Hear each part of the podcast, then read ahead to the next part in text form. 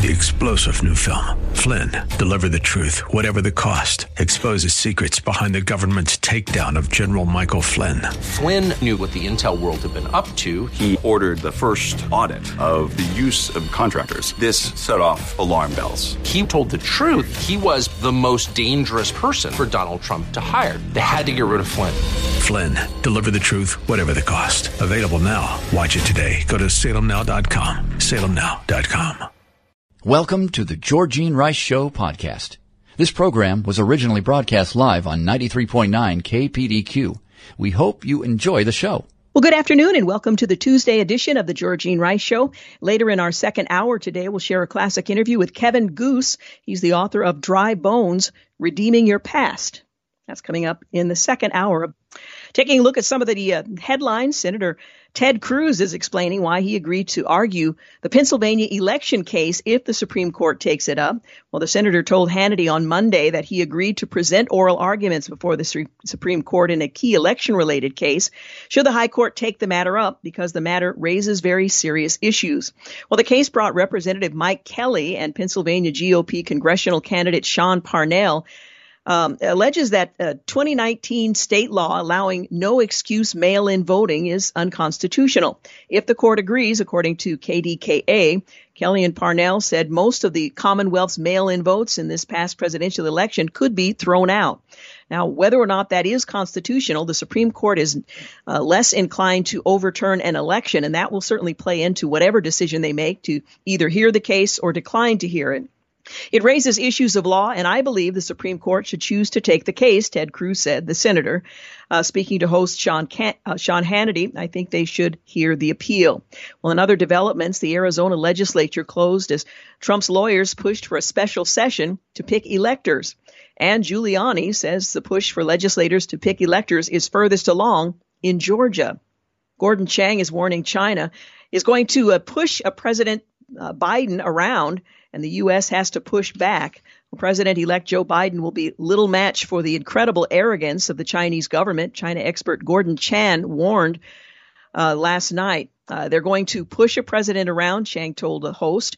Uh, they're going to do things which are dangerous because uh, we're going to have to push back. Under President Trump, the Chinese didn't try this because they were afraid of him. So, what I'm concerned about is the state of mind of China. This is dangerous. Well, Chang was reacting to video of a November 28th lecture in Renmin University professor Di Dongsheng, in which he bragged that China has been able to fool the United States through their ties to political and business leaders.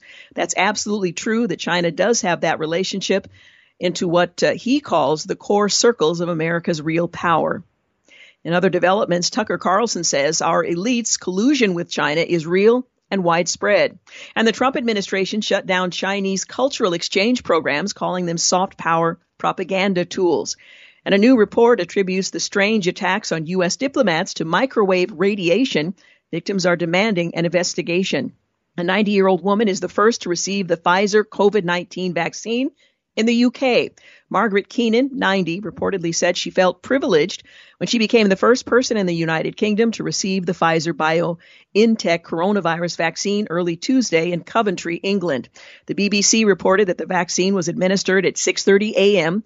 Around 800,000 doses of the vaccine were expected to be in place for the start of the immunization program on Tuesday, a day that Health Secretary Matt Hancock has reportedly dubbed a V-Day a nod to triumphs in World War II.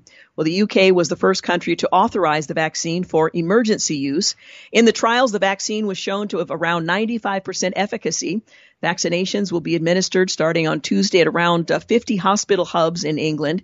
Scotland, Wales, and Northern, uh, Northern Ireland will also begin their vaccination rollouts the same day.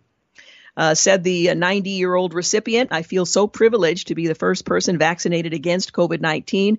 It's the best early birthday present I could wish for because it means I can finally look forward to spending time with my family and friends in the new year after being on my own for most of the year, Keenan said, according to the report.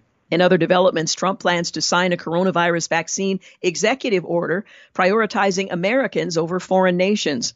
And an MSNBC anchor is urging New Jersey's governor to punish GOP partiers who broke COVID 19 restrictions. New York's threatening uh, uh, threatened lockdown spared Saturday Night Live once again as the show uses a COVID-19 loophole to keep its in-person audience. And Florida ServPro is disinfecting first responder and police vehicles for free. The Florida police raided the home of the fired health department data scientist who built the state's COVID 19 tracker. The reason, yet unknown. Chuck Yeager, the first man to break the sound barrier, has died. He was 97. President elect Joe Biden has nominated retired four star Army General Lloyd Austin to be the next Secretary of the Defense. Defense and a Minnesota resident's Christmas light display is being shamed for its harmful impact to the community in an anonymous letter. Well, Tesla CEO Elon Musk, he's moved his private foundation from California to Texas. One doesn't need to think too hard uh, as to the reason why. Goldman Sachs has applied to acquire a joint venture Chinese securities firm, and Chase's Freedom Flex card has been named the best credit card for the new normal. Bookies are listing Kamala Harris as the early favorite for 2024, and Tesla's market value hits more than 600 billion for its first time joining the ultra small club. Los Angeles DA is declaring that there will be no more prosecution of prostitution or resisting arrest. From the story, the LA County uh, DA, George Gascon, he's issued a directive to prosecutors that the following misdemeanors will be declined for prosecution with exemptions trespassing, disturbing the peace, driving without a license, prostitution, resisting arrest. Trespassing. Now, if someone goes onto your private property, maybe sets up a tent, they're not going to charge, uh, criminally charge that or prosecute. Disturbing the peace, driving without a license, prostitution, resisting arrest. Apparently, the danger that might be associated with some of these to the public is no longer a concern in Los Angeles. Well, Senator Ted Cruz, uh, once again, is standing up in Pennsylvania to try to urge the Supreme Court to hear his argument that he's willing to make. And parents rebel and send their kids to closed playgrounds. Parents have had enough. Bethany Mandel wrote about this uh, back in June. Meanwhile, wrestlers are told they can't shake hands, so kids can't go to the playground. Wrestlers can wrestle face to face back to back, but they can't shake hands. Well, the Chicago Teachers Union has filed a request to stop schools from opening. The one business that doesn't want to open but expects to still get paid. It's an interesting consideration. It gets worse. The union says the push to reopen schools is due to sexism, racism, and misogyny. Guy Benson responds saying, It's not about the science and it's not about the children, it's about the unions and it's outrageous. Well, Cornell University says that students must get flu vaccinations unless, of course, you're a person of color. So apparently it's okay for you to get the flu and to suffer whatever they're trying to avoid other students suffering by requiring they get a flu vaccination. Apparently, this is considered racist. Oddly, this same concept could have been uh, could have come from the KKK. You're going to be vaccinated so that you don't uh, catch uh, the the flu, but persons of color, you're welcome to get sick and perhaps die. This is regarding the flu, not COVID, but Cornell, uh, from Cornell, students who identify as black, apparently you have to identify as black now, indigenous or as a person of color, may have personal concerns about fulfilling the compact requirements based on historical injustices and current events. Sadly, the flu doesn't really take into account historical injustices and current events. The flu is going to strike you if you just happen to be breathing. So if you're African American, good luck with the flu. A Boston judge has allowed the mother of a terrorist to sue the, the police department that shot him. From the Police Tribune, U.S. District Court Judge Indira Talwani has cleared the way for the mother of a terrorist who was killed by police in 2015 to proceed with a civil suit against the law enforcement officers who shot him. The uh, young man was fatally shot by members of the Joint Terrorism Task Force. So we may come to the point where we don't have police officers and we don't have those who will um, try to uh, protect us from terrorism. Well, one of the members of the task force has been watching this individual in connection with a plot to behead conservative blogger Pamela Geller. Well, that might explain why there's opposition. Well, Goya Foods has named um, Alexandria Ocasio Cortez Employee of the Month. AOC called for the boycott of the company, and sales skyrocketed. There's new software that can detect when employees are lazy. Quick, James, look busy. Um, from the story, United States Patent and Trademark Office uh, records uh, a Microsoft program. They're staking a claim over a novel software that allows employers to monitor staffers' body language and facial expressions during virtual and in-person meetings and deliver a numeric productivity source, or rather score, topping out at 800 for companies overall. So if you're on a Zoom meeting, just keep in mind your posture, your facial expression, your appearance as being engaged may be judged by this new Microsoft software. Hey, you're listening to the Georgene Rice Show. We're going to take a quick break. We'll continue to wind our way through the news. So stay with us. You're listening to the Georgene Rice Show podcast. is aired on 93.9 KPDQ. You're listening to the Georgene Rice Show. And no, Seattle's not with us today, but they'll be back on Thursday. Later in the program, we'll hear from Kevin Goos. He's the author of Dry Bones, Redeeming Your Past. Again, looking at the news, Georgia recertified Biden's victory after two recounts. And the president's options are dwindling as the safe harbor deadline looms. We'll explain the safe harbor uh, a bit later in the program. Sidney Powell's Kraken election lawsuits have been dismissed in Georgia and in Michigan, and the Trump campaign has filed a stronger lawsuit in Georgia. Well, the House will vote Wednesday on a week long stopgap to avoid a government shutdown. And President Trump uh, is going to sign a coronavirus vaccine executive order prioritizing Americans over foreign nations. Well, COVID deaths uh, match the April peak with hospitals still filling, and the UK is giving out the first doses of a COVID vaccine. The FDA analysis of Pfizer's vaccine finds it effective and safe. It's very likely to be approved. And Americans' mental health rating has fallen to a 20 year low. Well, Iran is preparing to expand its nuclear program. France, Germany, and Britain have rebuked Iran after the Iranian uranium enrichment announcement. Well, having your cake and eating it too, well, the Chinese exports have surged to record levels as the China caused lockdowns return to the West. Permanent and long term restaurant closings have topped 110,000 and counting. And a woke Santa, he rejected a boy's request for a Nerf gun. A Nerf gun, making the little tot cry. A Michigan Attorney General Dana Nessel has slammed those wishing a Merry Christmas because apparently it's just that offensive. And Sports Illustrated, uh, Illustrated has honored athletes for parroting social justice talking points. And Seattle's woke mayor, Jenny Summer of Love Durkan, won't run for reelection, perhaps for obvious reasons. And Michigan's governor once again extends his lockdown orders. Governor Cuomo is threatening to end indoor dining if the COVID rate doesn't stabilize. And a Staten Island pub is battling the Big Apple elite to stay open during the pandemic. They want to feed their kids. Such a novel idea. Somebody actually paid $192,000 $192,000 for Barack Obama's high school basketball jersey. By the way, I have a pair of running spikes. I used them at the University of Oregon. I'd sell them to you for half that. Just a thought. And a scientist ties the coronavirus spread to Neanderthal retreat. A former head of Israel's space division says aliens are real and that Trump was on the verge of confirming that fact. We'll see what happens. On this day in history, 1980, Beatles star John Lennon is shot and killed outside his New York City apartment building by an apparently deranged fan, Mark David Chapman.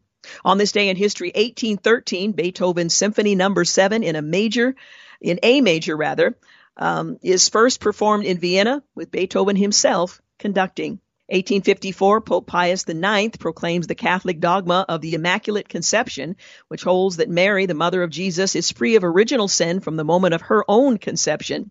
1863, President Abraham Lincoln issues his proclamation of amnesty and reconstruction for the South. On this day in history, 1941, the United States enters World War II as Congress declares war on Imperial Japan a day after the surprise attack on Pearl Harbor. 1987, President Ronald Reagan and Soviet leader Mikhail Gorbachev signed a treaty at the White House calling for the destruction of in, uh, intermediate range nuclear missiles. 1998, the Supreme Court rules that police cannot search people and their cars after merely ticketing them for routine traffic violations. On this day in history, 2013, hundreds of thousands of protesters pour into the streets of the Ukrainian capital of Kiev toppling the statue of former Soviet leader Vladimir Lenin and blocking key government buildings in an escalating standoff with the president on the future of the country. Well, the state of Texas on Tuesday filed an election lawsuit in the U.S. Supreme Court asking Pennsylvania, Georgia, Michigan, and Wisconsin, allegedly, alleging rather that the states unconstitutionally changed election laws, treated voters unequally, and triggered significant voting irregularities by relaxing ballot integrity measures. Trust in the integrity of our election processes is sacrosanct and binds our citizenry and the states in this union together. Georgia, Michigan, Pennsylvania, and Wisconsin destroyed that trust and compromised the security and integrity of the 2020 election. That's a quote from Texas Attorney General Ken Paxton in a statement. The states violated statutes enacted by their duly elected legislatures, thereby violating the Constitution. By ignoring both state and federal law, these states have not only tainted the integrity of their own citizens' vote, but of Texas and every other state that held lawful elections. He went on to say, their failure to abide by the rule of law casts a dark shadow of doubt over the outcome of the entire election. We now ask that the Supreme Court step in to correct this egregious error. Well, Pennsylvania Attorney General Josh Shapiro, he called the lawsuit meritless and beyond reckless, an attack on our free and fair election system. Uh, they are a scheme by the President of the United States and some in the Republican Party to disregard the will of the people and name their own victors. Shapiro said on Twitter, "This isn't a, a pick of our um, of, uh, your own ending novel. This is a democracy." Well, the motion filed by the Texas Attorney General is a publicly, uh, publicity stunt, not a, a, serious legal pleading. That's what the Michigan Attorney General Dana Nessel said in a statement. Texas is likely to change the outcome of the Ice Bowl as it is in the outcome of the Wisconsin voters, as likely uh, in the presidential election, the Wisconsin Attorney General Josh Kaul had to say all responses to this call. With all due respect, tech, uh, respect, Texas Attorney General is constitutionally, legally, and factually wrong about Georgia. A spokesperson for the Georgia Attorney General told it, uh, speaking to the Texas Tribune. The allegations in the lawsuit are false and irresponsible. Well, the lawsuit seeks a determination by the Supreme Court that the four battleground states conducted the 2020 election in violation of the Constitution. Texas is asking the Supreme Court to prohibit the counting of the Electoral College votes cast by the four states. For the defendants, uh, which have already appointed electors, the lawsuit asked the court to direct the state legislature to appoint new electors in line with the Constitution. Now, how likely is this going to uh, move forward?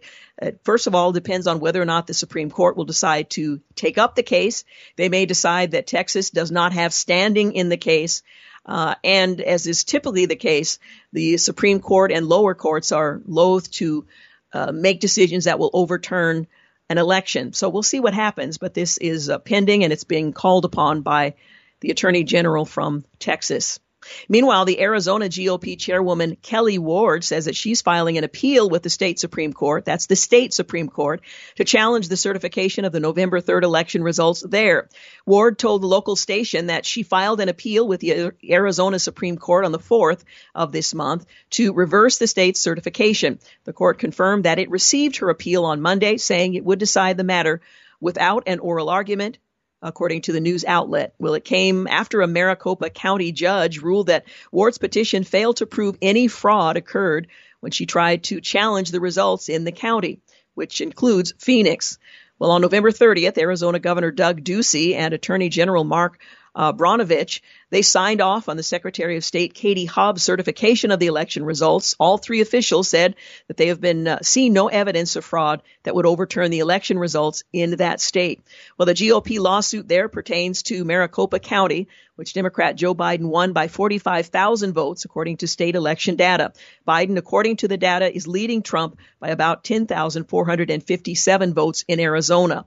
Well, Ward, in a Twitter post on Monday, wrote that the ballot rejection rate for mail in ballots in Maricopa County is unusual. Almost 2 million absentee early ballots returned in Maricopa County, and only 600 were rejected for signature mismatch. 600, why pretend to check? Well, in a video posted on Twitter, she said that Maricopa County Judge Randall Warner was acting under a self imposed deadline, prompting the GOP's appeal to the state's higher court. And President Donald Trump's effort to snatch a second term through a series of state and federal court challenges has been flaming out for weeks. Now the calendar has all but extinguished the prospect. Trump's options are dwindling as the safe harbor deadline is looming. Well, let me explain. December 8th is the so-called safe harbor date for the presidential election, a milestone established in federal law for states to conclude any disputes over the results. Well, Trump's failure to gain traction in litigation with his lawyers and allies failing to block crucial states from declaring Joe Biden the winner means the safe harbor deadline stands as another potentially insurmountable reason for the court to decline to intervene. We'll talk more about that when we return, but I do need to take a quick break. You're listening to The Georgene Rice Show. You're listening to The Georgene Rice Show podcast. It's aired on 93.9 KPDQ. We're back. You're listening to the Georgene Rice Show. We're talking about the president's options. They're dwindling as the safe harbor deadline has come.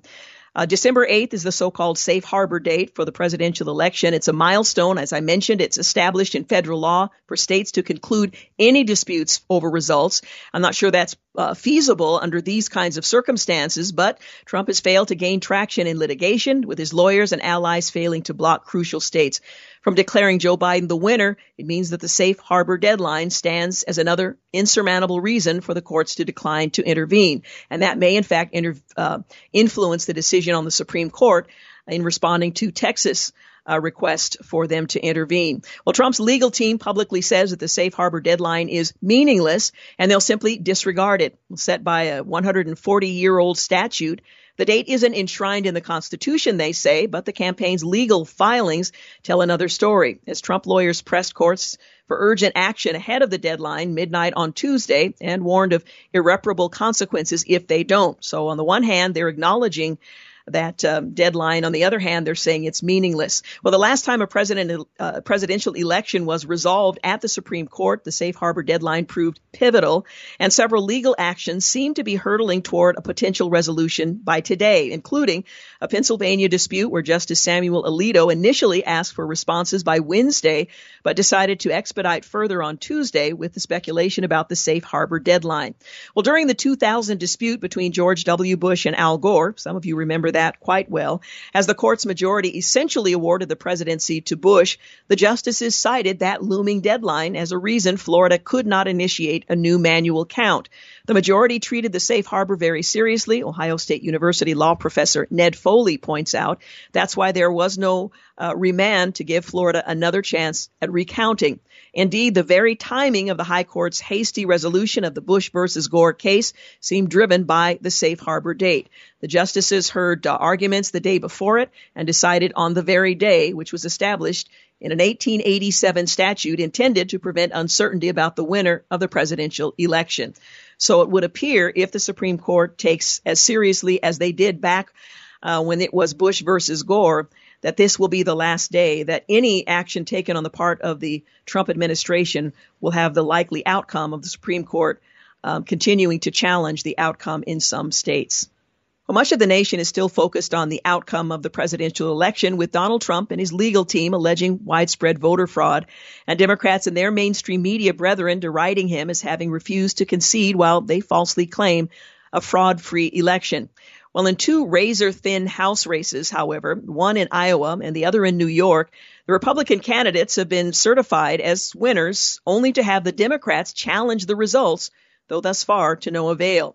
In Iowa, Republican Mariannette Miller Meeks beat Democrat Rita Hart by just six votes out of 390,000 cast. Six votes.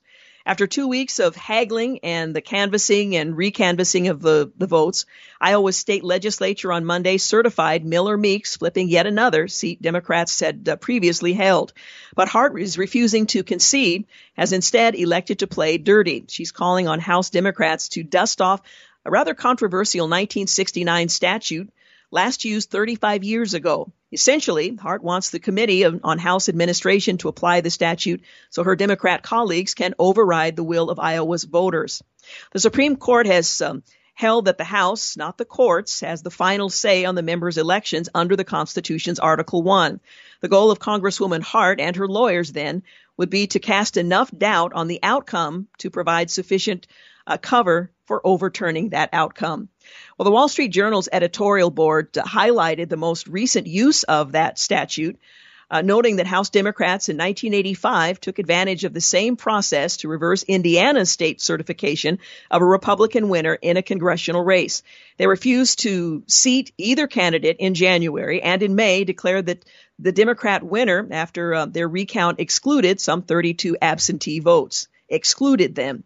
Meanwhile, in New York's 22nd district, Republican Claudia Tenney has been um, has beaten rather Democrat incumbent Anthony Brindisi uh, is the in the preliminary final count. Well, Tenney's uh, lead is a tenuous 12 votes, but Brindisi's uh, lawyers have asked the courts to review the uh, the county election board's decision on certain disputed ballots. Failing that, uh, Brindisi is might make the same request of the House Democrats that Iowa's Hart is making. Well, if these two wins hold up, the Republicans will have gained 12 House seats. This leaves the Democrats with a slim nine seat majority. And this after House Speaker Nancy Pelosi and company were predicting a gain of that many seats themselves. Well, gone is any perceived mandate for Pelosi. The question is whether House Democrats will give in to their worst political instincts and find a way to seat their fellow Democrats instead of the apparently rightful Republican winners. Would Pelosi seek to justify such a blatantly partisan power grab by uh, pointing to Trump's legally uh, legal challenges of the presidential election?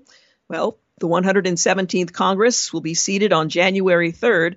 Until then, sadly, anything is possible. Well, President elect Joe Biden is nominating retired four star Army General Lloyd Austin for Secretary of Defense. If confirmed by the Senate, Austin would be the first black leader of the Pentagon. Well, uh, President uh, elect, presumptively, Joe Biden will nominate the four star general Lloyd Austin to serve as Secretary of Defense in his administration. Multiple sources uh, with knowledge of the matter have said Biden's long-standing relationship with him was a key factor in his selection. A source with knowledge in the matter says that Peter uh, that Austin rather served as commander of U.S. and coalition forces in Iraq during President Obama's first term in office. If confirmed by the Senate, Austin would be the first black leader of the Pentagon. He's expected to formally announce the pick later this week. Austin was tapped for the Secretary of Defense role over uh, Michelle Flournoy a, former senior Pentagon official who had been considered a frontrunner for the position, a former top military official in both the Clinton and Obama administration, Flournoy, or Flournoy, I think is probably the correct way to pronounce it, was said to be on the short list of candidates for Secretary of State by Hillary Clinton if she were to have won the White House in 2016 which just for memory's sake, she did not. Biden also had uh, considered Jeh Johnson, a former Pentagon general counsel and former secretary of Homeland Security. As a career military officer, the 67 year old Austin is likely to face opposition from some Congress, some in Congress and in the defense establishment who believe in drawing a clear line between civilian and military leadership in the Pentagon. And although many previous defense secretaries have served briefly in the military, only two, George Marshall and James Mattis, have been career officers. Marshall also served as Secretary of State. Well, like Mattis, Austin would uh, need to obtain a congressional waiver to serve as Defense Secretary. The laws were meant to preserve the civilian nature of the Department of Defense. He is retired. Austin is a 1975 graduate of the U.S. Military Academy at West Point and served 41 years in uniform. Biden has known Austin at least since the general's years leading the U.S. coalition troops in Iraq while Biden was vice president, and Austin was commander in Baghdad of the multinational corps Iraq in 2008 when Barack Obama was elected president, and he returned to lead U.S. troops from 2010 through 2011. He also served in 2012 as the first black vice chief of staff of the Army and served number two ranking position there. A year later, he assumed command of U.S. Central Command, where he fashioned and began implementing a U.S. military strategy for rolling back the Islamic State militants in Iraq and Syria. Austin retired from the Army in 2016 and would need a congressional waiver, as I mentioned, uh, to receive um, uh, the honor of the confirmation process. Um, that uh, waiver has been granted only twice, as I've mentioned most recently uh, under Donald Trump's administration. You're listening to the Georgene Rice Show. We're going to take a quick break here in just a moment. I also want to remind you, coming up in the five o'clock hour, we'll have our classic interview with Kevin Goos. He's the author of Dry Bones, Redeeming Your Past. That's coming up in the um, second segment of the five o'clock hour here on the Georgene Rice Show. Quick break. We'll be turn. we'll return in just a moment. You're listening to the Georgene Rice Show podcast. is aired on 93.9 KPDQ. You're listening to the Georgene Rice Show. Did I mention that James Blend is producing Clark Hilton Engineering and Dan Rice has given up his office for the sake of the cause? I might not have mentioned that. Anyway, it's all true. Well, around 800,000 doses of the vaccine were expected to be in place for the start of the immunization program in the United Kingdom. And Margaret Keenan, 90 years old, she reportedly said she felt privileged when she became the first person in the UK to receive the Pfizer BioNTech coronavirus vaccine early Tuesday in Coventry, England. Around 800,000 doses of the vaccine are expected. The UK was the first country to authorize the vaccine for emergency use. In the trials, the vaccine was shown to have about a 95% efficacy. Vaccinations will be administered starting today at around 50 hospital hubs in England, Scotland, Wales, and Northern Ireland. They'll also begin their vaccination rollouts today. I feel so privileged, she said, to be the first person vaccinated against COVID 19. Uh, she was quite happy to be reunited with her family. Dr. Anthony Fauci, Fauci, rather, who's the director of the National Institute of Allergy and Infectious Diseases, sparked controversy earlier when he said the UK regulations hadn't acted as carefully as the U.S. Food and Drug Administration. He said later Thursday that he meant to say U.S. authorities do things differently than their uh, British counterparts, parts, not better, but his comments weren't phrased properly. Uh, and his initial comments, well, unfortunately, they stood. Meanwhile, Trump says the U.S. is just days away from FDA authorization of Pfizer coronavirus vaccine itself. On Tuesday, he said the forthcoming uh, coronavirus vaccine will end the pandemic, saying the U.S. is just days away from the first safe and effective vaccine to combat uh, the coronavirus. The president, uh, during a vaccine summit at the White House on Tuesday, touted Operation Warp Speed, his administration's public private partnership, which was created over the summer to create a vaccine at breakneck speed. Uh, we're just days away from authorization from the FDA, and we're pushing them hard, the president said, adding that the U.S. government is following the agency's approval, will immediately begin mass distribution. We are very, very happy we are able to get things done at a level we haven't seen before, the president said, saying that vaccines created by Pfizer and Moderna are approximately 95% effective, saying that projection was far exceeding anything that really anybody thought. We're very hopeful that the FDA will authorize the Pfizer vaccine within within days, and the Moderna vaccine almost immediately thereafter. The FDA is set to meet on Thursday regarding the Pfizer and BioNTech's application for emergency authorization use of their coronavirus vaccine just three weeks after the companies filed for it. The FDA also plans to meet on the 17th of December to discuss Moderna's vaccine. Well, the Food and Drug Administration on Tuesday, they released their analysis of the Pfizer and BioNTech COVID 19 vaccine, in which it found the vaccine met the prescribed success criterion and showed no specific safety concerns identified that uh, would preclude issuance of an emergency use authorization. So that's very good news. On Thursday, a group of independent experts will meet to review the two analyses, one from the FDA staff scientists, the other from the vaccine's manufacturers, and to advise the agency whether to grant the EUA. If the panel uh, recommends the approval, the FDA could formally grant the authorization of the vaccine as early as this weekend. The FDA's analysis highlighted a number of known benefits of the vaccine, including reduction in the risk of confirmed severe COVID 19 anytime after dose one, and reduction in the risk of confirmed COVID 19 occurrence at least seven days after dose two.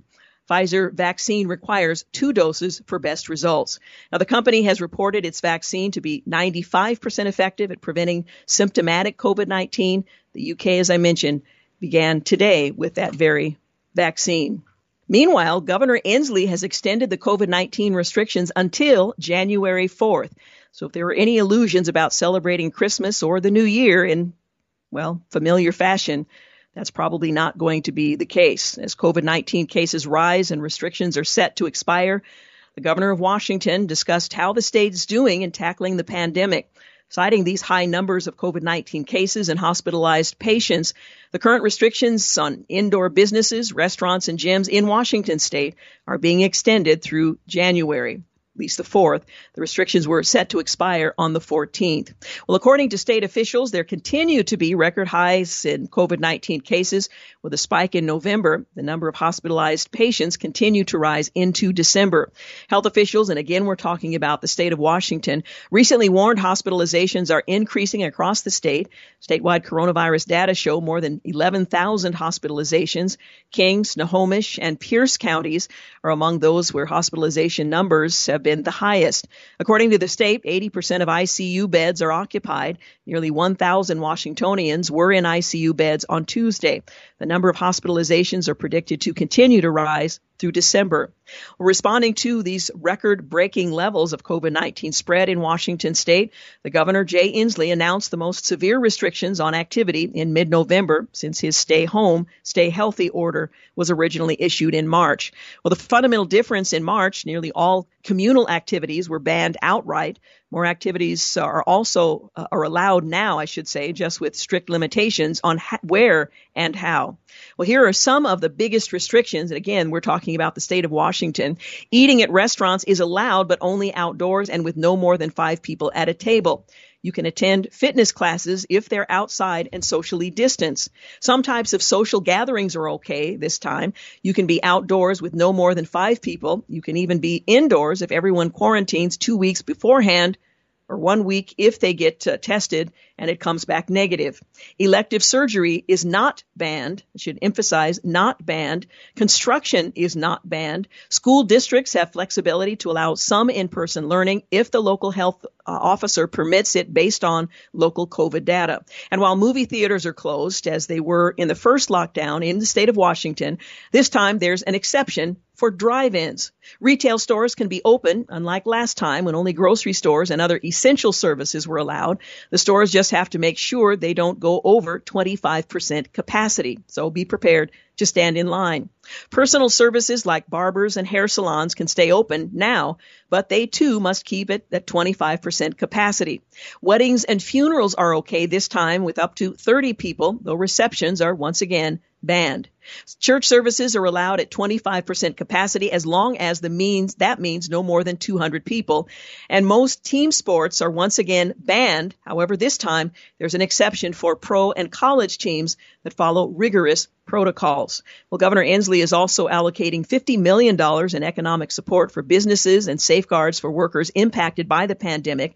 The money is in addition to millions in relief announced when the restrictions were put in place. Washington CARES Act is spending so far includes $120 million for rental assistance, 69 million for food assistance, 15 million for energy assistance, 164 million for child care, and $510 million for local government. And again, all in the state of Washington. Well, speaking of medical breakthroughs, the first blood test to help diagnose Alzheimer's has gone on sale. More than 5 million people in the United States have Alzheimer's disease. A company has started selling the first blood test to help diagnose it, a leap for the field that could make it much easier for people to learn whether they have dementia. It also re- raises concern about the accuracy and impact of such life altering news. Well, independent experts are leery because key tests uh, results haven't been published and the test has not been approved by the U.S. Food and Drug Administration. It's being sold under more general rules for commercial labs, but they agree that a simple test that can be done in a doctor's office has long been needed. It might save, um, might have saved uh, Tammy Maida a decade of futile trips to doctors who chalked her up her symptoms up to depression, anxiety, and menopause before a $5,000 brain scan last year finally showed she had Alzheimer's. I now have an answer, says the 63 year old former nurse from San Jose, California. Well, if a blood test had been available, I might have been afraid of the results, but would have jumped on that to find out. More than 5 million people, as I've mentioned, in the United States and millions more around the world have Alzheimer's. It's the most common form of dementia. To be diagnosed with it, people have to have symptoms such as memory loss plus evidence of a buildup of protein called beta amyloid in the brain.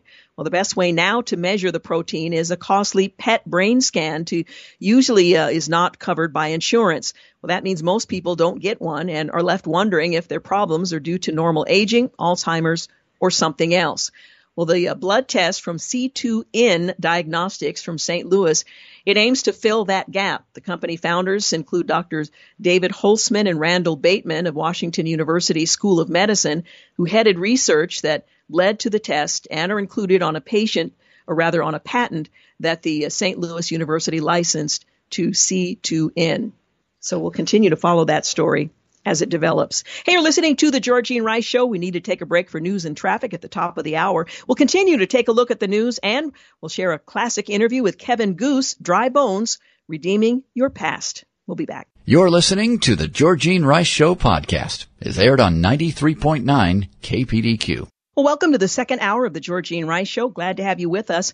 Coming up later in this hour, we'll hear from Kevin Goos, his book, Dry Bones Redeeming Your Past, right here on the Georgene Rice Show. Well, the saga of uh, Michael Flynn has probably finally come to an end. I only say probably because it seems to rear its ugly head again and again. But a judge has now formally dismissed Michael Flynn's case after the president's pardon. Well, Judge Emmett Sullivan dismissed the criminal case against former National Security Advisor Michael Flynn on Tuesday putting an end to a case that took a number of turns after Flynn's initial guilty plea three years ago. Well, Trump pardoned Flynn in late November after Sullivan refused to automatically grant the Justice Department's motion to dismiss Flynn's case earlier this year. Well, the history of the Constitution, its structure, and the Supreme Court's interpretation of the pardon power make clear that President Trump's decision to pardon Mr. Flynn is a political decision, not a legal one. That's what the um, judge said in his Tuesday order. Because the law recognizes the president's political power to pardon, the appropriate course is to dismiss this case as moot. Well, at least he got his dig in before doing so. End quote. Well, uh, Flynn pled guilty in December 1st, 2017 to giving false statements to the FBI regarding his communications with a Russian ambassador. His sentencing was delayed due to his cooperation with prosecutors. But in 2019, Flynn began to claim innocence in the case, citing alleged FBI misconduct. Well, FBI records were produced that called their interview into question, including handwritten notes that uh, indicated an internal question as to whether the interview was meant to extract truth from Flynn or to get him to lie. In other words, entrapment, so authorities could pressure him with prosecution or termination. Well, the Department of Justice then moved to dismiss the case, but Sullivan refused. The judge, instead, appointing retired Judge John Gleeson to argue against the Department of Justice. Gleeson claimed that the Department of Justice motion was politically motivated to help an associate of Mr. Trump and therefore should not be granted. An appellate court ordered Gleeson to dismiss the case, but that decision was later reversed. Sullivan had yet uh, had not yet issued a decision on the motion to dismiss, which he officially denied as moot on Tuesday, given the case being dismissed on account of the pardon. So it would appear that this is finally the end of um, that series of decisions. Well, 14 soldiers were fired suspe- and suspended from Fort Hood after widespread violence and sexual harassment. The actions are the result of an independent investigation following the bludgeoning death of specialist Vanessa Guillen. Well, 14 officers and enlisted soldiers at Fort Hood were fired or suspended on Tuesday, and Army leaders announced several policy changes after an independent investigation revealed a toxic culture that fueled sexual harassment and failed to protect female soldiers from harm. Well, the actions taken by Army Secretary Ryan McCarthy come in the aftermath of a year that saw 25 soldiers assigned to Fort Hood die due to suicide, homicide, or accidents, including the bludgeoning death of Specialist Vanessa Guillen. Guillen was missing for about two months before her remains were found. Her death sparked the basis of an independent review, which officials say uncovered a deficient climate at Fort Hood, including ineffective implementation of sexual harassment and assault response and prevention, or SHARP program, that resulted in a pervasive lack of confidence, fear of retaliation, and significant underreporting of cases, particularly within the enlisted ranks. The Fort Hood Independent Review Committee said they interviewed 647 soldiers, 503 of whom were women, and uncovered a permissive environment for sexual assault. Of 93 credible accounts of sexual assault at the base, only 59 were reported. In uh, total, there were 217 unreported accounts of sexual harassment discovered, and many women said they feared retaliation or ostracism and felt that reporting the instances would derail their careers.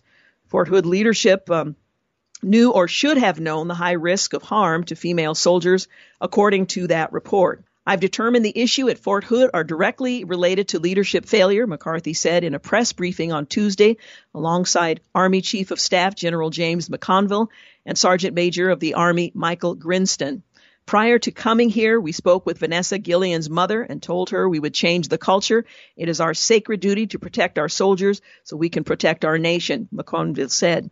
McCarthy announced that the Army has created a People First task force to implement the recommendations of the Fort Hood Independent Review Committee, which will be unveiled in March, and also announced a new Army policy focused on the first 48 hours after a soldier fails to report for duty. When one of our teammates does not report for duty, we will change their duty status as absence unknown and take immediate action to find them. An unfortunate loss leading to this uh, much needed investigation. Well, Cornell University is offering minority students an exemption from its flu vaccination requirement, citing the United States' long-standing systematic racism and health inequities as justification.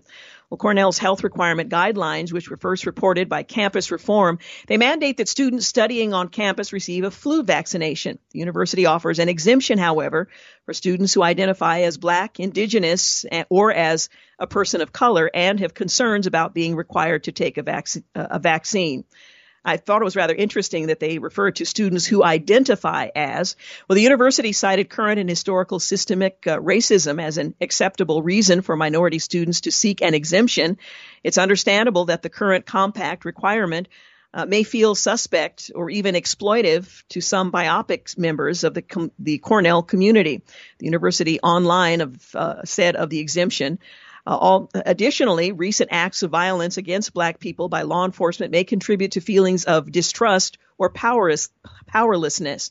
I'm not sure what law enforcement has to do with vaccination if this is a requirement to preserve the health of the students. But while the university urges minority students to comply with the flu vaccine requirement to protect their health and that of others in the community, the health guidelines provide contact information for the students who may know the science and still feel distrusting of health care or request uh, to request an exemption. The only other spec- uh, specifically outlined exemption from the flu vaccine requirement is for medical or religious reasons. Non-exempt students who arrive on campus without the required vaccinations will have a temporary hold placed on their registration status, according to Cornell Health. If Cornell finds them to be non-compliant, they will be charged a fee and disenrolled from the university. Now, it seems a bit absurd to me if there is an exemption process that one can apply to. You have reasons why you prefer not to have the exemption, and it's it's upheld for either um, religious or health reasons. That's that seems reasonable. But as an African American person, that you are automatically exempt because of police brutality and systemic racism doesn't make sense to me if you're talking about the health concerns of the individual and that of others with whom they come in contact. Uh, but this is um, this is what critical race theory, I suppose, looks like on the ground. Well, China has become the EU's largest trade partner for the first time, latest data shows, highlighting that the economic ties of the close, comprehensive strategic partnership between China and the EU are intertwined with each other's industrial chain. Well, the data also discredits some media reports that Beijing's hopes of using Europe as a counterweight to the U.S. have faltered as China uh, faces rising anger over its policies and behavior, including trade. Well, Chinese experts said the noise will not have any impact on sound trade relations between the two economies. We'll be right back. You're listening to the Georgene Rice Show podcast. It's aired on 93.9 KPDQ. Hey, welcome back. You're listening to The Georgene Rice Show. My next guest in his latest book points out that throughout life's journey, everyone has moments when the past affects the present. We all know what that's about. We come to a crossroads where the past has to be faced, and we know on some level our lives require God's healing. Well, these junctures usually fall under one of three categories believing our best is behind us, believing we missed our best through bad decisions, or believing the hurts caused by others or ourselves are insurmountable to live our best life in God. Well, his book is titled Dry Bones Redeeming Your Past, invites you to see healing. It's not only possible, but that it can be yours for um, for time and eternity. Well, Kevin Goos is my guest. He served in ministry since 1991. His deep conviction is that anyone can discover all of God's potential for their life. In addition to pastoring, Kevin has done leadership development, been a life coach to young fathers, a director of hospice, and a high school soccer coach. He's been married to Beth since 1989. They have four children, five grandchildren, um, two sons in law, and a daughter in law. He joins us today to talk about uh, his book, Dry Bones Redeeming Your Past. Kevin, thank you so much for joining us today. Thank you very much. I appreciate you having me. You know, this is a season in which many of us, although not all, have more time to really think about uh, things that we might not um, be able to or, or were able to avoid during times when we were more active outside of our home. So, this is a very timely subject. Um, dry bones redeeming your past. And let's begin by uh, drawing attention to the reference that dry bones uh, makes from Scripture. This is a reference to Ezekiel. Can you explain to listeners who may not be familiar with the story uh, what these dry bones represent? Yes, the, the dry bones in Ezekiel represents when uh, the Lord shows Ezekiel the nation of Israel and basically beyond hope. And as he shows him the vision of these dry bones, he asks him, Can these bones live again? And Ezekiel, he answers wisely. He says, Lord, um, you know. And then God begins to show him how what was dead could be alive again. And so the reference for us in the book is that there are times in our lives, it just happened in my own story, but I know in many others, where we look at, so to speak, things in shambles, and God says, Can I do something with this? And really, all we know to say is, Well, Lord, you know, meaning we sure hope so, but we're not sure. But God has a way of letting us know that, yes, he can rebuild what was broken and he can make alive what was dead. You know, I think oftentimes when we read in scripture a reference like that you've just mentioned from Ezekiel 37, it's easier for us to imagine that that could happen than that our past, our history, the thing we look back on with regret, um, can be reconciled, redeemed, and we can move forward in hope. Why do you think it's so challenging for us to uh, to imagine that we too can find uh, redemption, that we can find uh, that our past is redeemed? There are a couple things I think really are, are pivotal in that. One, I find that for many of us and for many people, forgiving themselves is sometimes harder than forgiving others because we we replay thoughts, attitudes, actions, behaviors that we're like, how could I have done that? Or why did this happen? And so I think this forgiving of self, it's almost like we, we practically have a hard time believing that God is greater than what we've done, which ties into the second is, is that we don't make the shift from shame to regret. You know, shame like the Garden of Eden, where Adam and Eve, confronted with their sin, they run from God and hide. Mm-hmm where, where repentance is where we run to God and say, Lord, you're our only hope. And I think that for some people, whether it's not forgiving themselves or getting stuck in a place of shame, they have a hard time seeing a way forward. It seems to me that's uh, ripe territory for the enemy who wants to exploit our inability to fully experience the forgiveness, the redemption, and the healing that God has in store for us and can literally wreck our lives based on a past experience that we may have repented of and moved on from. Uh, so it's really important, this book, Redeeming Your Past, getting us to a place where we not only accept what God has given us, um, that we are able to move forward without shame, as you've described. Uh, absolutely. It, you know, it's this it's the sense that the enemy lies to us when, when he tempts us, somehow believing that God is holding out on us, right? Temptation at its core is I'm questioning God's character, his commands. But then if I give in to temptation and sin, then he just kicks us when we're down and tries to make us believe we're unlovable, unforgivable. And so your point is, is so right that this moving past that shame and then seeing that God can do something um, is so key. How personal is this book um, to you? It's very personal. You know, I had been in ministry at, when when really I hit bottom. I'd been in ministry about 25 years. Uh, had been married about 27 years, and I was the poster child for burnout. Uh, I was just a hard driver who just, on some level, believed if I pushed harder, I could escape what were those either hurts from the past or even the disappointments in the present. And I became very bitter and very blinded. And unfortunately, there came a point where I crossed some ethical and moral boundaries that required me to step back from from ministry and walk through restoration. Um, I had broken my covenant with God, with my wife.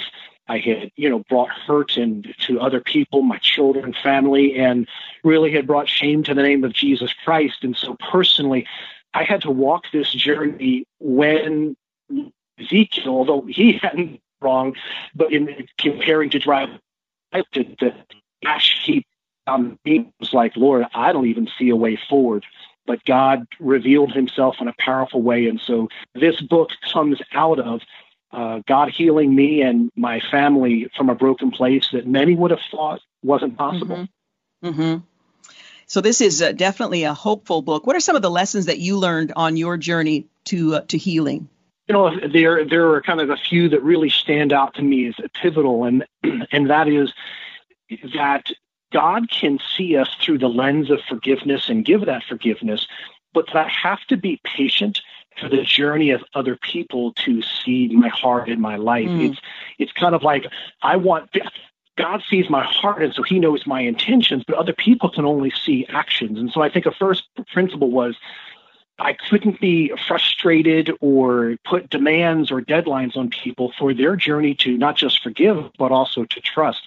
And that was pivotal because the deeper the relationship, sometimes the longer the journey. And so it was important for me to learn to rest in my identity in God, even though He was very clear to me that the journey of healing with people is different.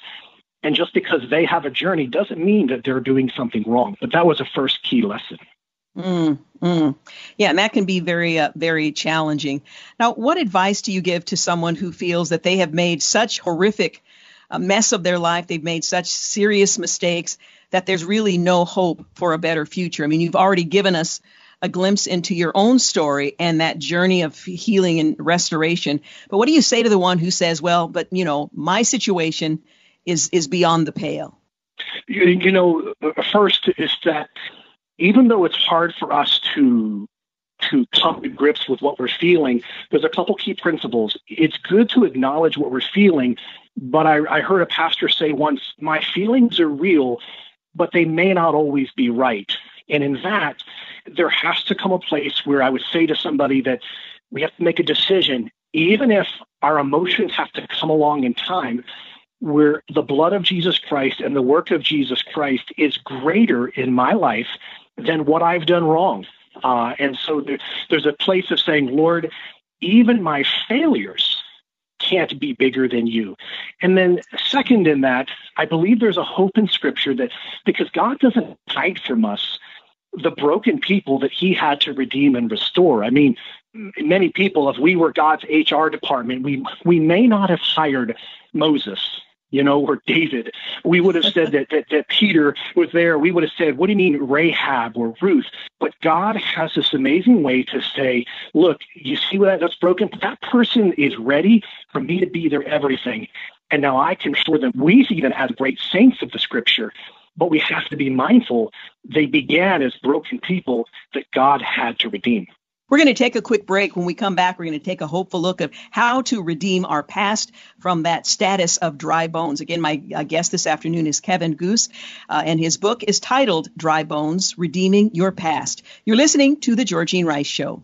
You're listening to the Georgene Rice Show podcast. It's aired on 93.9 KPDQ. Welcome back. You're listening to the Georgene Rice Show, and I'm continuing my conversation with Kevin Goos, who is the author of Dry Bones, Redeeming Your Past. Now, you break down three ways in which we look at our past, uh, coming to the conclusion that uh, we are beyond hope. Can you describe for us these three ways in which we tend to look back and imagine that there is no uh, hope for redemption?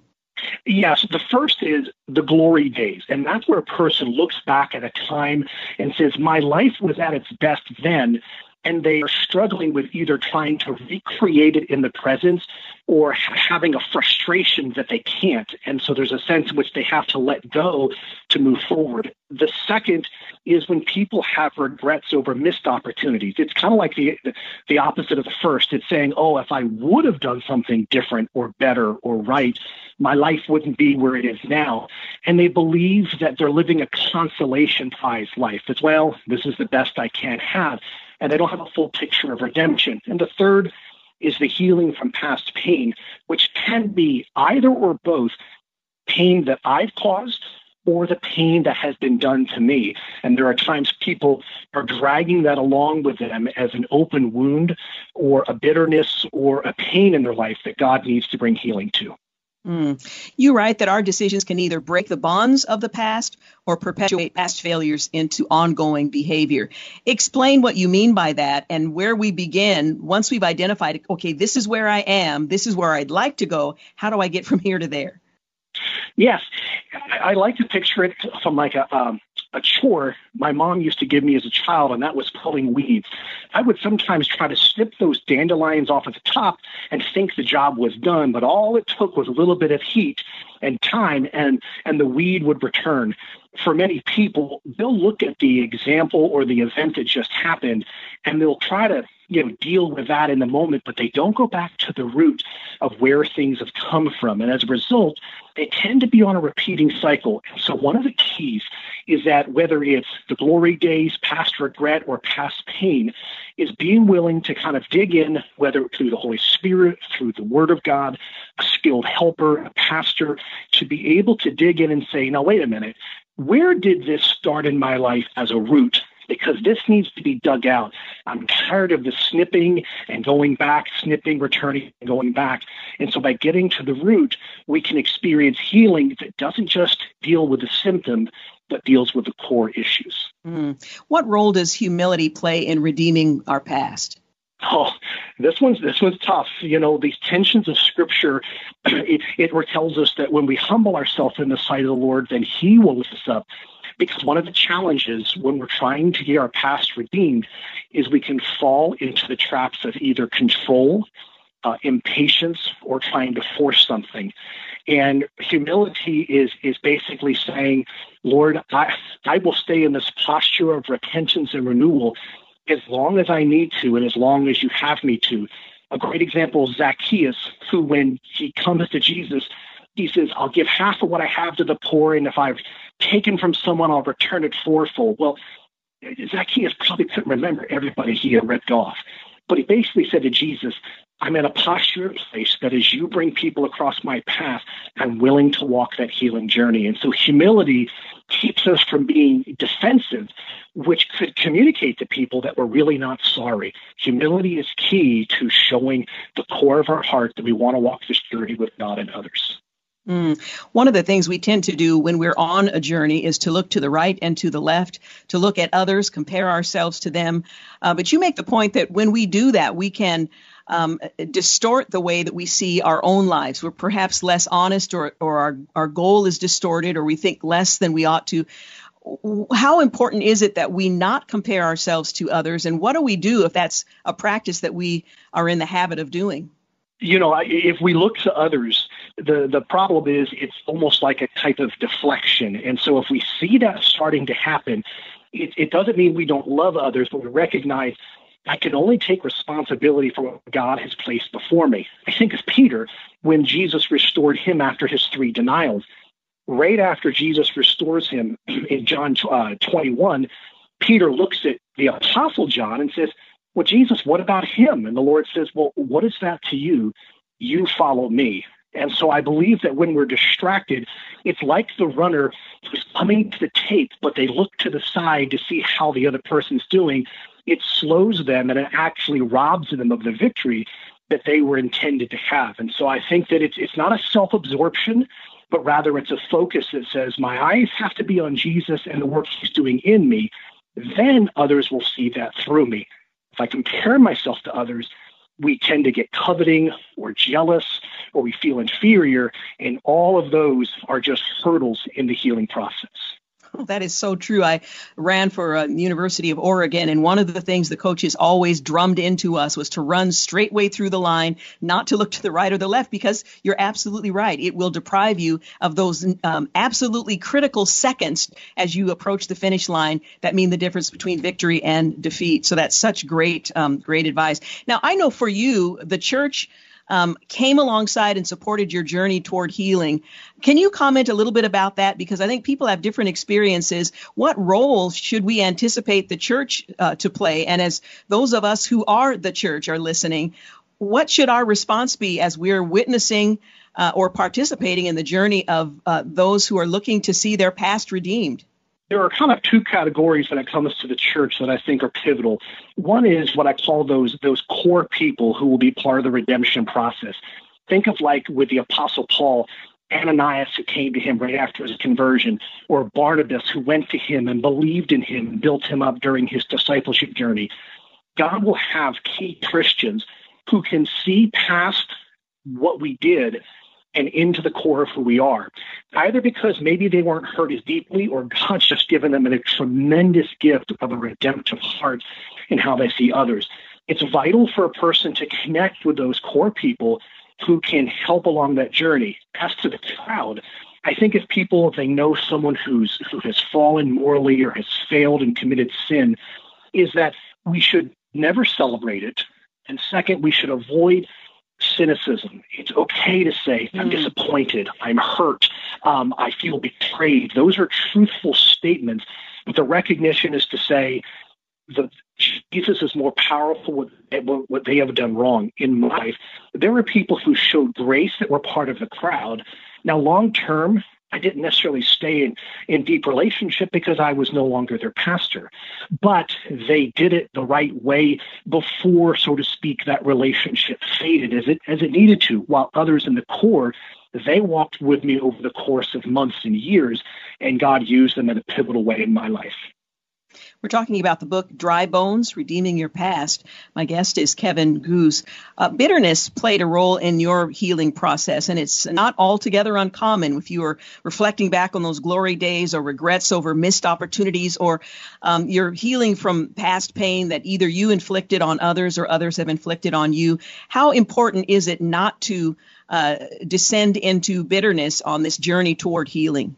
It is essential. Uh, unfortunately, I learned the hard way when Paul in his letters talks about how bitterness can cause us to bite and devour one another. Uh, Jeremiah the prophet, God even said to him in Jeremiah 15, 19, that the precious and the vile had to be separated or sifted. Bitterness is a poison. It, it, it's something that can be vile in our lives. And what it does is it pollutes the precious work of God. And so bitterness focuses on what life isn't that I wish it was, or what the other person did, or your frustration over what I did. And one of the keys was recognizing that God had to extract that and reinstate in my life, and as He does in others' lives, gratitude, thanksgiving, praise. Uh, you know, in the scriptures, whether it's Job or, or other characters, they teach us that even when life is difficult, we can come to a posture of worship and praise and joy. But bitterness will just pull us down. And for some people, they're concerned, but if I let go of that, the other person will get away with it. Or what if God forgives them? But at the core, bitterness hurts the individual. As one pastor, uh, Jimmy Evans, says, forgiveness doesn't make the person right, it just makes me free. Kevin, thank you so much for talking with us today. I so appreciate you and your book, Dry Bones. Thank you for having me. You're listening to the Georgene Rice Show podcast. It's aired on 93.9 KPDQ. Hey, we're back for the final segment of the Georgene Rice Show. Well, we just learned the Supreme Court has rejected an effort to overturn the results of the presidential election in Pennsylvania, signaling that the High Court will not go along with the president's unprecedented effort to win another term despite a decisive popular vote and the Electoral College defeat. Well, the lawsuit was brought by Republican Representative Mike Kelly, who argued a 2019 state law authorizing universal mail-in balloting is unconstitutional and that all ballots cast by mail in general in a general election in Pennsylvania should be thrown out. Well, the application for injunction relief presented to Justice Alito and by him referred to the court is denied, read the court's order, which did not comment further or suggest any dissent among the court's nine justices. Once again, the application for injunctive relief presented to Justice Alito and by him referred to the court is denied. Representative Kelly, along with several others, filed the lawsuit on the 21st of last month and requested Pennsylvania either reject the over 2.5 million ballots that were cast by mail or allow state lawmakers to select presidential electors. Republicans control Pennsylvania's state legislature. The state Supreme Court unanimously dismissed the lawsuit on the 28th of November, saying the GOP had waited too long to challenge the law. Now the U.S. Supreme Court has said they will not accept this uh, this lawsuit, and the referral is denied. Well, traditional social media networks are experiencing a backlash from users as they continue to cancel or otherwise censor conservative views. Well, as a result, alternative free speech social media providers like MeWe and Parler are seeing a pretty big surge in new users to their platforms. Well, here are three of them you might want to take note of. As an alternative to Twitter, there is Parler, and that's spelled with an E R P A R L E R, Parler, well, the lack of uh, content moderation and what appears to be targeted fact checking of users is driving a flood of new subscribers to Parler. As of November uh, 16th, 10 million total users have signed up onto Parler. Uh, the Henderson, Nevada based social network application advertising itself as a, um, a haven for real conversation.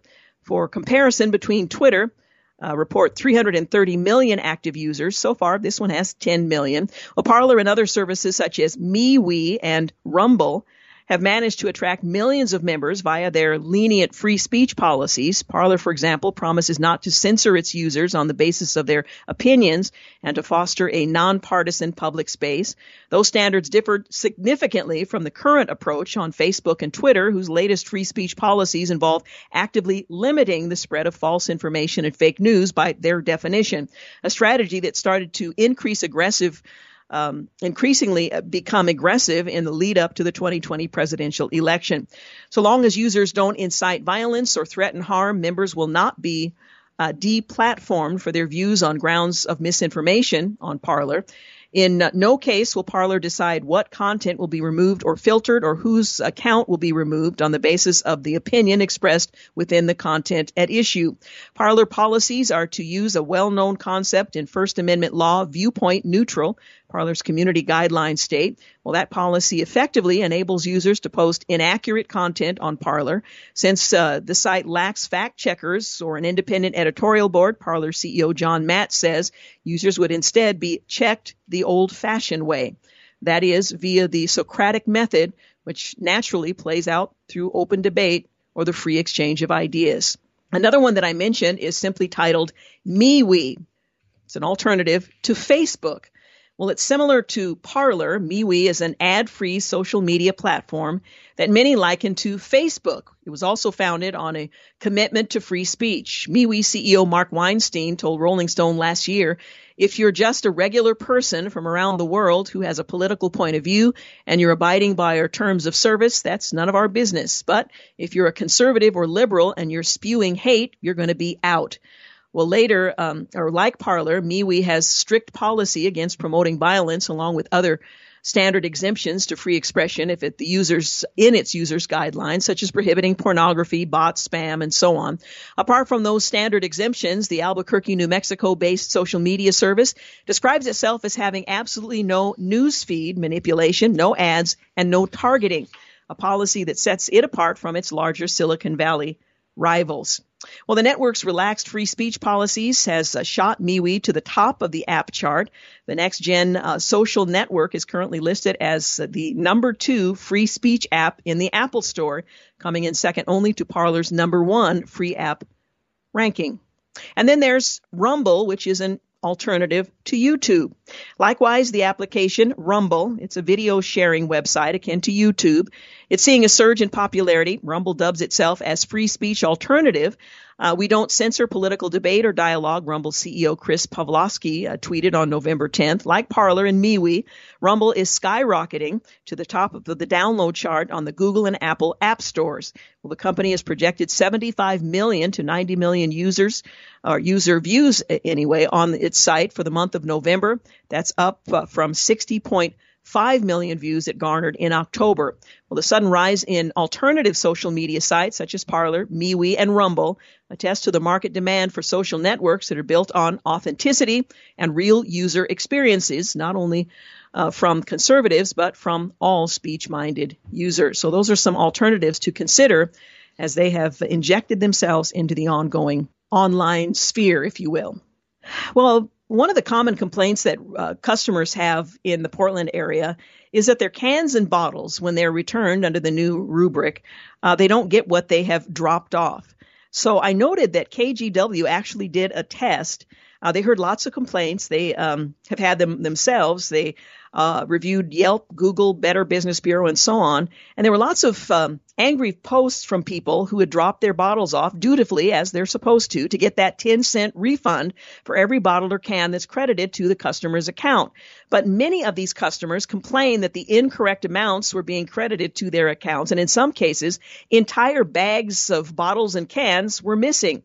Uh, they would credit one bag but not the other, said one user. Well, so KGW decided to test the system, and they fi- they filled five green bags with cans and bottles. They dropped them off at various bottle drop sites around Portland. They dropped off a total of 400 cans uh, with 80 um, per bag.